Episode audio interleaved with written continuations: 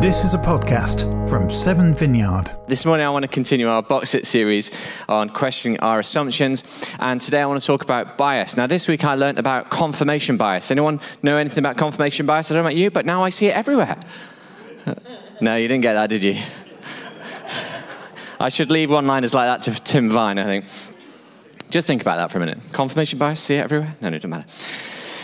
Well, the truth is, is that we do all have our biases, right? Are you biased? I'm biased. I'm biased a lot. I want to share with you this morning some of my biases. It's a bit, bit of a tricky thing because we don't like doing this, do we? We like to kind of keep our biases to ourselves and hope that people don't see them. But I'm going to share some of my biases with you this morning. Is that all right? And then maybe you share yours with me? maybe not. Well, here's, my, here's some biases. I have a political bias. Okay, I tend to vote for the party that occupies the centre ground. So in my lifetime, I've voted uh, red, blue, green, and yellow. Anyone else? Anyone else like that? Um, I just like people to get along, frankly. I, I, vote against, I voted against leaving the EU because I just wanted us to get along with our European neighbours. Um, I, uh, I'm part of Generation X. Admittedly, the tail end of Generation X. Um, the MTV generation. Uh, we're in our 40s now, and uh, apparently we are characterised by being active, happy, entrepreneurial and achieving and wanting a work life balance. Anyone else notice that about themselves? You're probably all looking at me going, I am so much younger than you.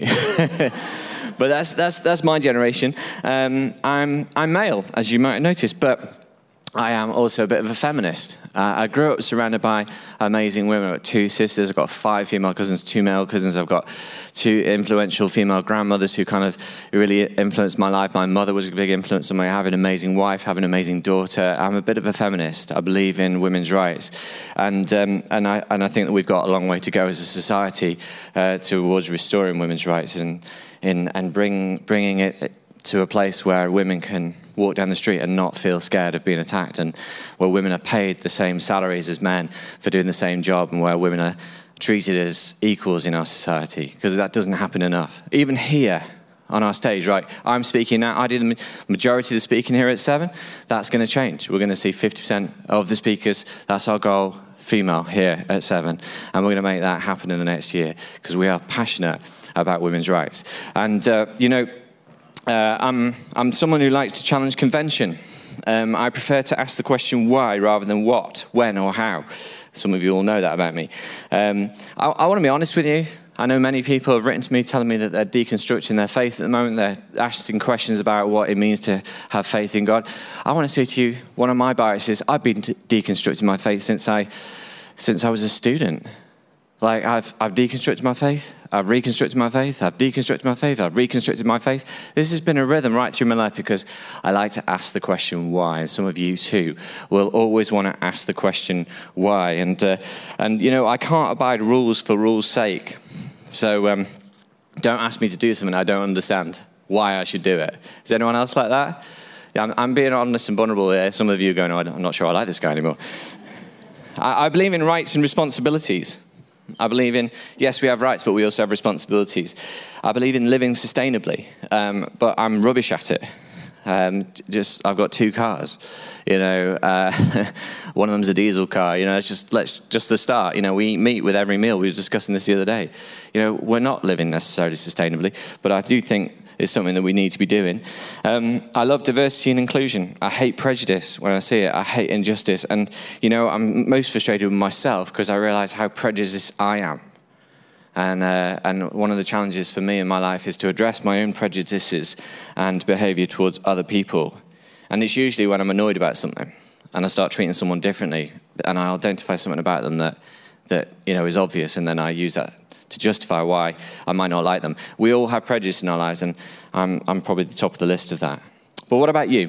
Those are some of my biases. What about your biases? What biases do you have? Have you ever thought about that? Or have you always thought that you see the world as it is? You see the world as it really is. You have no bias. You have no lens that you look at life uh, that, is, uh, that is unique to you. Here's the thing I want to argue today that there is no such thing as a bias free position. We all look at the, at the world that we, we live in through the lenses that we've been given, the lenses that we've received, the experience of life. And, uh, and of course, the biases that we have create different perspectives, which is a bit of a problem sometimes because many people fervently believe that they are right and that they have the truth. When I have an argument with Claire, which we, we do have from time to time, we had one yesterday, she thinks she's right and I think I'm right. And until we've worked out how we're going to get forwards with this, uh, we, we, we will have a bit of an issue between us and then we have to try and resolve it. Like, that's the nature of arguments, isn't it? I think I'm right, you think you're right, so how do we resolve this? Um, but that's true not just in marriages and in friendships, it's true in every sector of society. So, take any example of debate, a political or cultural debate, you will find at least two people with diametrically opposed views, both claiming that they have the truth. You only have to listen to the news every night to see that. And that, of course, becomes a bigger problem when people claim that God is on their side. Am I right? Look at the situation in the USA at the moment 65% of American people identify as Christian. But I ask you, what kind of Christian? People who claim to identify with Jesus hold diametrically opposed views on abortion, on sexuality, on gun laws, on gender, on race, on wealth, on climate change. You know, I am not sure that those Christians who disagree with each other could stand in a room like they did today, like we've done today, and sing hymns together because they both groups think that they are right, that they think God is on their side. So we all have our own biases, even those of us who claim to worship the same God and believe the same gospel. So, what does that mean? How do we, how do we deal with this? Because each of us brings our own biases to our faith in God and the way we interpret the Bible. You will do the same. Uh, whilst, when I was 18, some of my biases, when I was 18 years old, I, I went to university. I was down in Plymouth. Um, uh, met a great bunch of Christian students who invited me to the Christian Union. And uh, if anybody knows anything about the Christian unions in our university campuses, they know that they are largely conservative evangelical organizations. That, uh, that you know, for me, I learned the value of interpreting the Bible within the context in which it was originally written. That's, that's one of the really key tenets of evangelicalism. It's about understanding the Bible in the context in which it was written.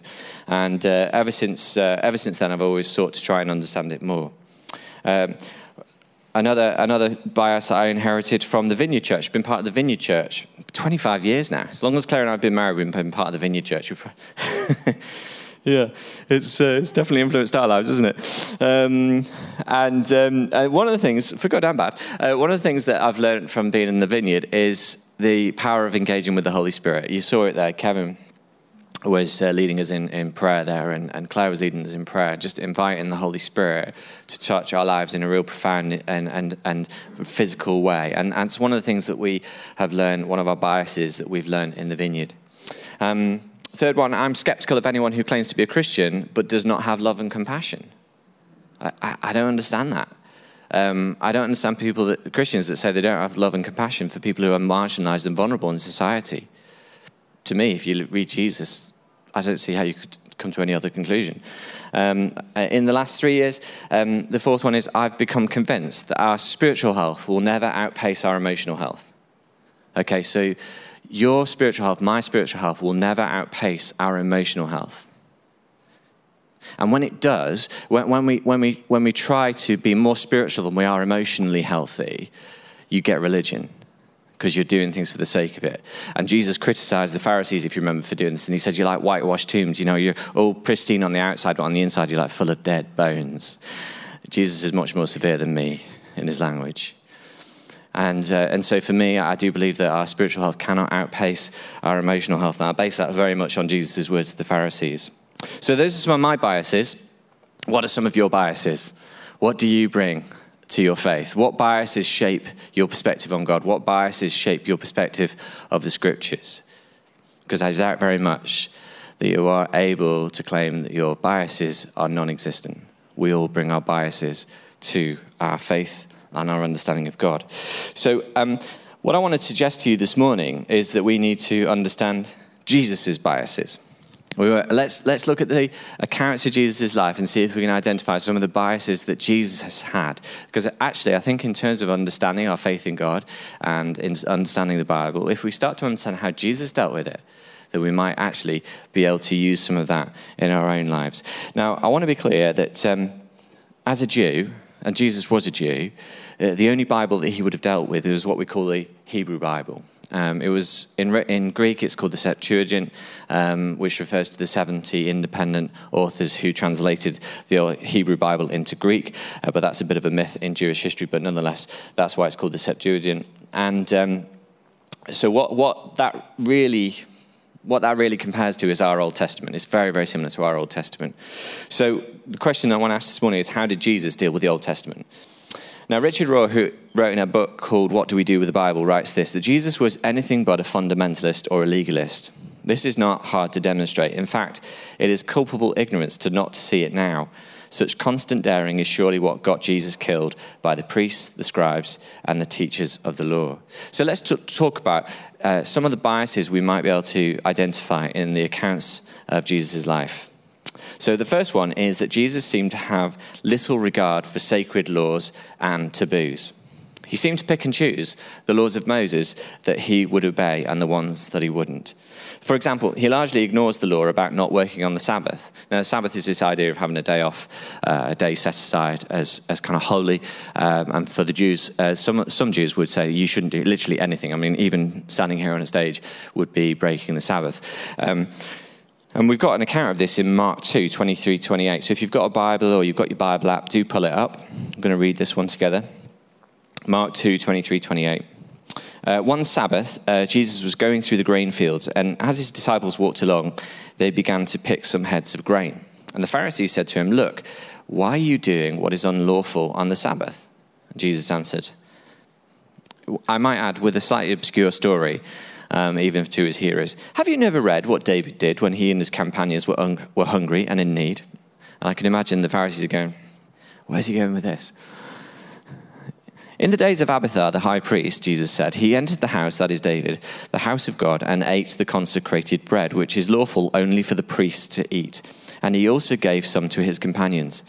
Then he said to them, The Sabbath was made for man, not man for the Sabbath. So the Son of Man is Lord even of the Sabbath. So Jesus is not defending his own behavior here, he's defending the behavior of his disciples. And they're just picking grain and eating it, which apparently was against the law. Uh, and, and so he takes this really obscure story uh, where King David, a thousand years before in, in Jewish history, takes the consecrated bread from the temple and from the priest and gives it to his army who are hungry.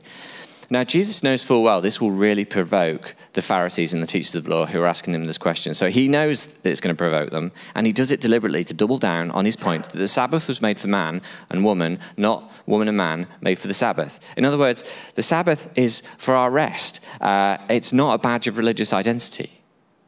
This is what Jesus is doing. He's making a point here. Somehow, Jesus seemed to get the stream and the direction of the law. He understood what it was about. Second, uh, second bias we observe, I want to suggest to you, is that Jesus didn't use the Bible to assert his authority. That sounds outrageous, doesn't it? Jesus didn't use the Bible to assert his authority. What does that mean? Well, unlike the other Jewish rabbis who quoted the Bible routinely to assert their authority, it's a bit like a lawyer will use case law in such and such a case previously, this was the outcome of that decision. So, therefore, in this situation, the same applies. That's what we call legal case law or common law in, in, in England. And um, uh, the Jewish rabbis did the same thing. They would, to assert their own authority, they would say, I'm saying this on the basis of what was said previously. And they would quote the scriptures to do that. But Jesus rarely did that. Rarely did that. In fact, it's one of the reasons why the teachers of the law and the Pharisees got so mad with him. I mean, I mean, I mean, they just weren't having an argument. Let's not forget where this ended up. It ended up on a Roman cross, okay? And those guys had something to do with getting him on the cross. So this was not a small deal. Jesus was provoking them, um, and uh, partly because he, he, never, he never really used the scriptures to assert his own authority. In fact, he was regularly challenged to justify where his authority came from. Uh, Matthew 21, verse 23. Jesus entered the temple courts, and while he was teaching, the chief priests and the elders of the people came to him. By what authority are you doing these things? They asked. And who gave you this authority? I, you could go through the accounts of Jesus' life, you'll see more than one occasion where that happens. See, Jesus didn't base his authority to teach by quoting the Bible and other teachers because he simply assumed his own authority. He was the authority. And he seemed to draw on his own experience of God and his own experience of life. So take Jesus' uh, stories. I mean, like, honestly, like, if I asked you like to name some of Jesus' teaching, you would you think of a story, right, or a parable. Same word, by the way. Uh, so let, let, let, us think about that. The, the stories that he told, there were metaphors drawn from everyday life. Good trees that bear good fruit, and bad trees that bear bad fruit. Um, stories of farmers sowing seed uh, in different types of ground, surely an everyday occurrence, right? Uh, the story of the wasteful son greedily claiming his inheritance before his fathers died. Maybe Jesus saw a kid do that. Maybe one of his contemporaries did that. And he took it as a story to demonstrate who God is and what God is like. Uh, the Good Samaritan.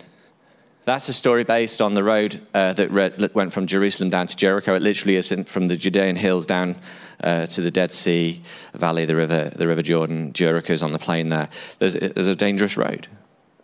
Jesus knew it was a dangerous road. It's where you might get attacked by bandits and robbers. So he takes that as an example and teaches from it about uh, who really, who really expresses love. Have a look at that story called The Good Samaritan if you don't know it. Uh, third, third bias. Uh, so that one, Jesus didn't use the Bible to assert his authority all the time. Third one, Jesus sometimes uses what appears to be non Jewish sources for his teaching. Anyone ever read the story about the rich man and Lazarus? Have you ever read that story and thought, that is a weird story? Like, Jesus, where did you get that from? Well, you're not alone in that. That is not a Jewish story. That apparently is a pagan folk story that Jesus uses. Actually, it's totally unique to the Bible and, and, and doesn't necessarily fit with the theology of the Jews either. It's a bit weird, it's like, especially why did it get into the account of Jesus' life? It's a weird story, and, uh, um, um, and have a read of it. You won't hear many people preaching on that story. Um,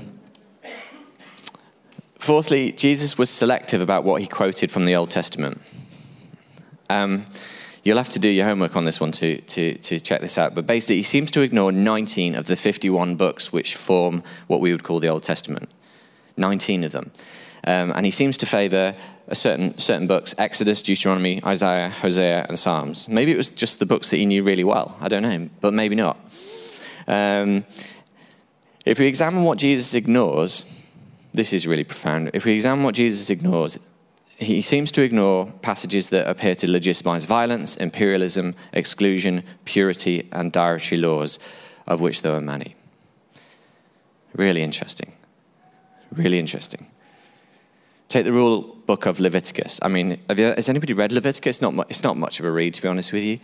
Uh, it's kind of like, don't do this, don't do this, don't do this, don't do this, don't do this, don't do this. I mean, it's literally just a list of don'ts.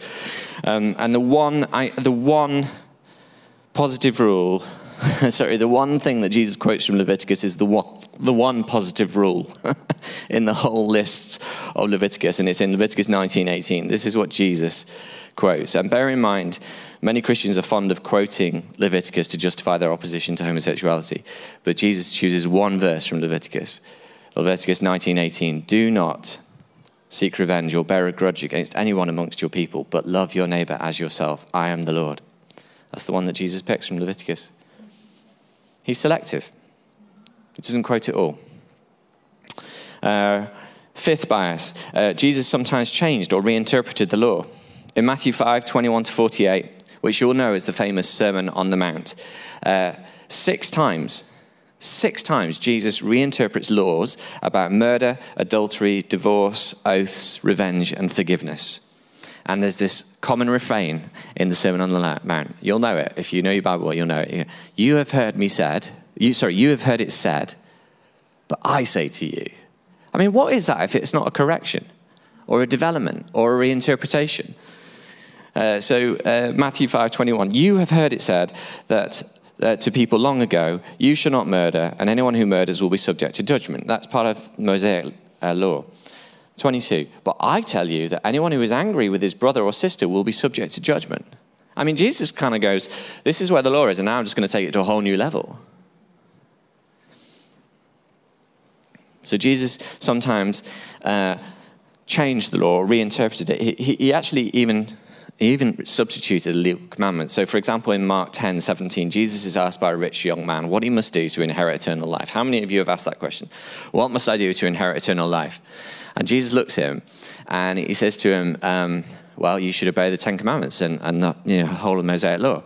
And uh, the rich man, young man says, Yes, that's what I've done. I've done that. And, and Jesus uh, looks at him, and it, and it says, Jesus looked at him. And I can just imagine him smiling at him and going, I love you. I love your heart. It says, Jesus looked at him and loved him.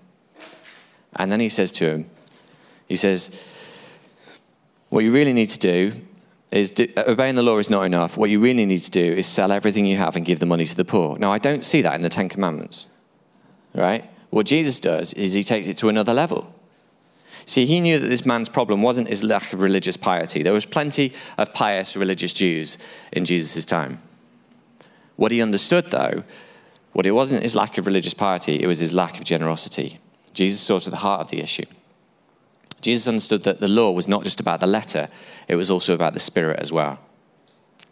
Six bias. Jesus ignored troublesome verses that did not fit his message. You probably want to throw something at me, some of you at the moment. So if you're at home, you're probably throwing something at your TV screen. How dare you say that, you heretic? Okay, let's have a look. Jesus ignores some troublesome verses that did not fit his message. So Jesus gets baptized by John the Baptist, and uh, he spends 40 days in the wilderness. And by the way, we're going to talk about times in Jesus' life where we think he might have doubted God. Okay, and we'll, we'll come back to this at another time. Um, because I want to show you that doubting is a normal part of everyday life um, and normal part of our faith. So, anyway, he spends 40 days in the wilderness and he returns to his hometown in Nazareth to begin his public ministry. And this is what it says in Luke 4 16 to 21. Jesus went to Nazareth, where he'd been brought up. And on the Sabbath day, he went into the synagogue, as was his custom. He stood up to read, and the scroll of the prophet Isaiah was handed to him. Unrolling it, he found the place where it is written The Spirit of the Lord is on me, because he has anointed me to proclaim good news to the poor. He has sent me to proclaim freedom to the prisoners and recovery of sight to the blind, and to set the oppressed free, and to proclaim the year of the Lord's favor. Then he rolled up the scroll, gave it back to the attendant, and sat down and the eyes of everyone in the synagogue were fastened on him. Why were they fastened on him? Well, they probably had heard about this man, this boy who'd grown up in their village, but they may have also been glaring at him because Jesus cut off the end of the Isaiah verse. Because this is what it actually says to proclaim the year of the Lord's favor, and this is the bit that Jesus missed out, and the day of the vengeance of our God. Why didn't Jesus mention that? Why didn't Jesus mention that he was here to proclaim the year of the Lord's favor and the day of the vengeance of our God? I don't know. Why didn't he do that? But what I do know is that some evangelicals would call that using the Bible selectively. You know, you're trying to make a point, so you leave out a verse. You leave out an un- unfortunate kind of phrase in that verse. The point is, is that we don't know why he left it out, but he did.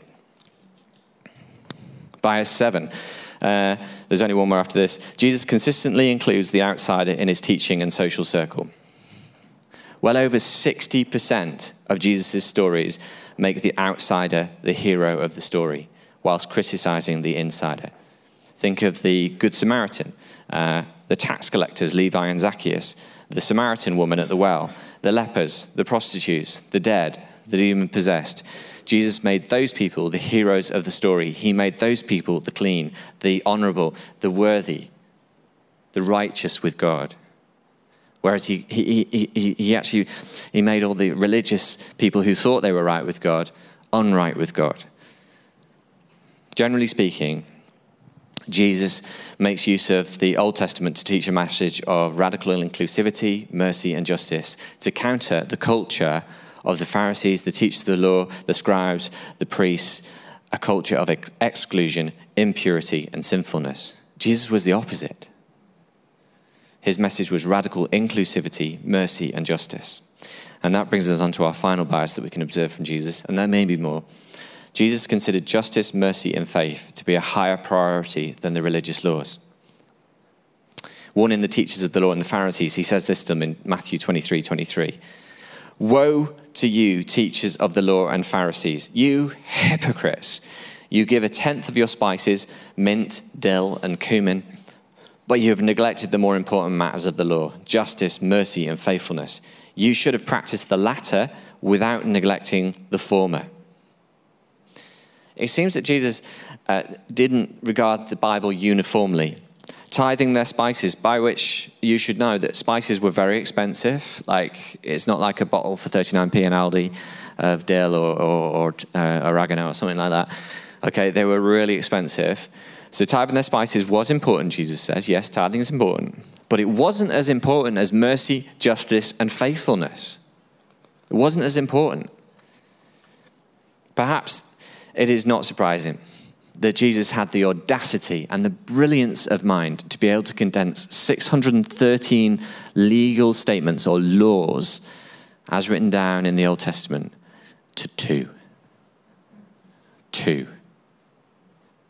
He was asked, which is the greatest commandment? Let's read this Matthew 22 34 to 40. Hearing that Jesus had silenced the Sadducees, the Pharisees got together. One of them, an expert in the law, tested him with the question Teacher, which is the greatest commandment in the law? Just imagine for a moment, just this is a society shaped by uh, an ancient Mosaic law, 613 different laws.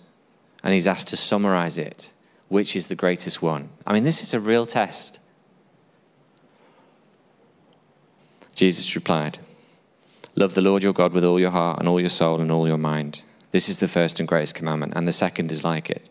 Quoting from Leviticus Love your neighbor as you love yourself.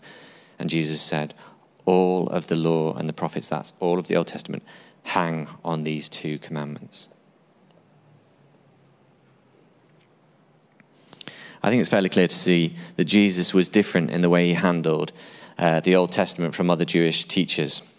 His bias, his perspective was so threatening to the religious leaders of his day um, that they managed to persuade the Romans to put Jesus on a cross, to execute him. He was that much of a threat to them.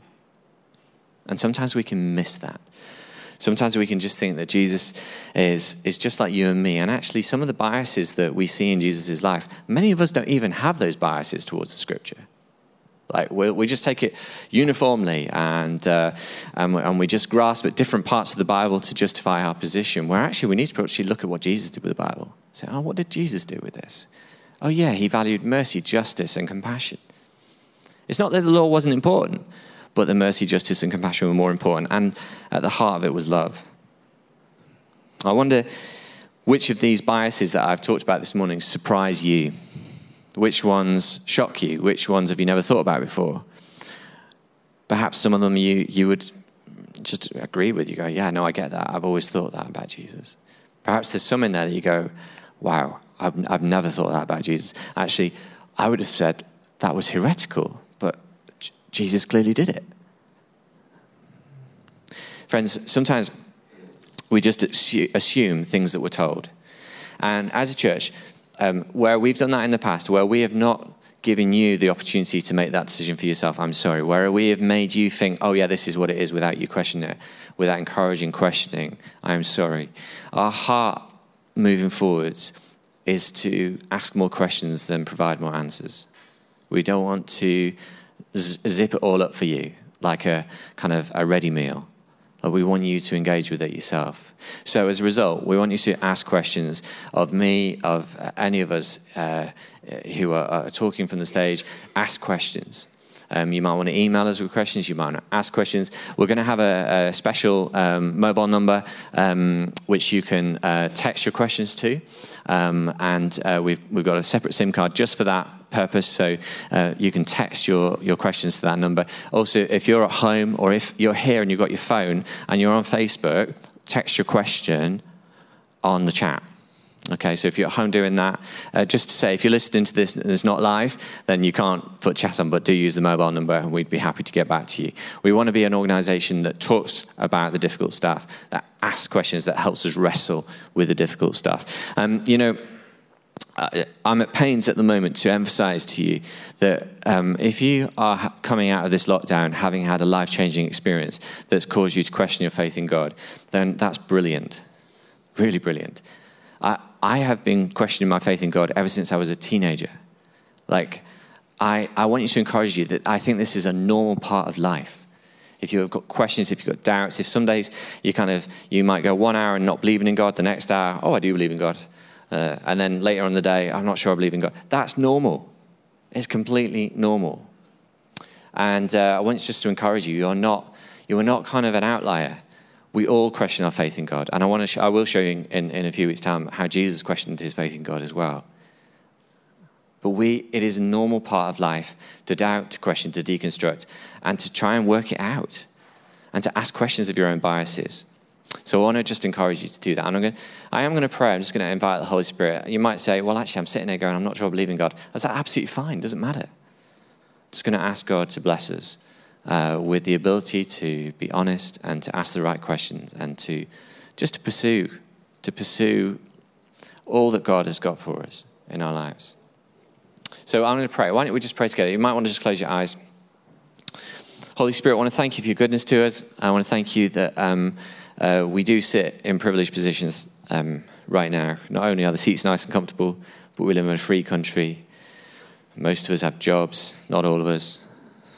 Most of us have freedoms, some more than others.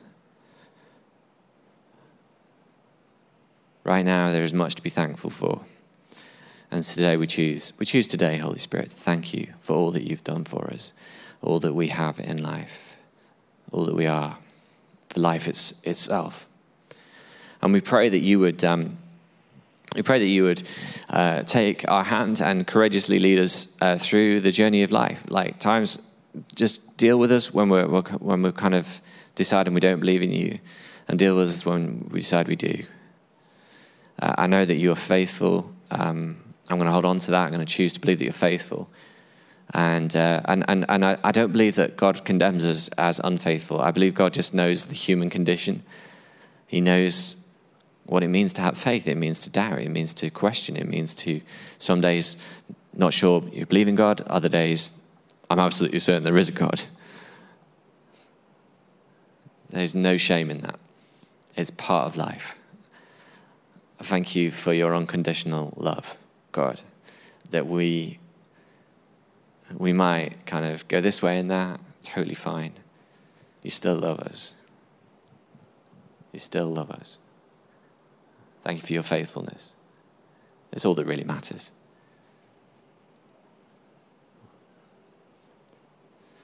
Would you, would you help us, Holy Spirit, to be questioning, to have courage to question and to have courage to think these things through?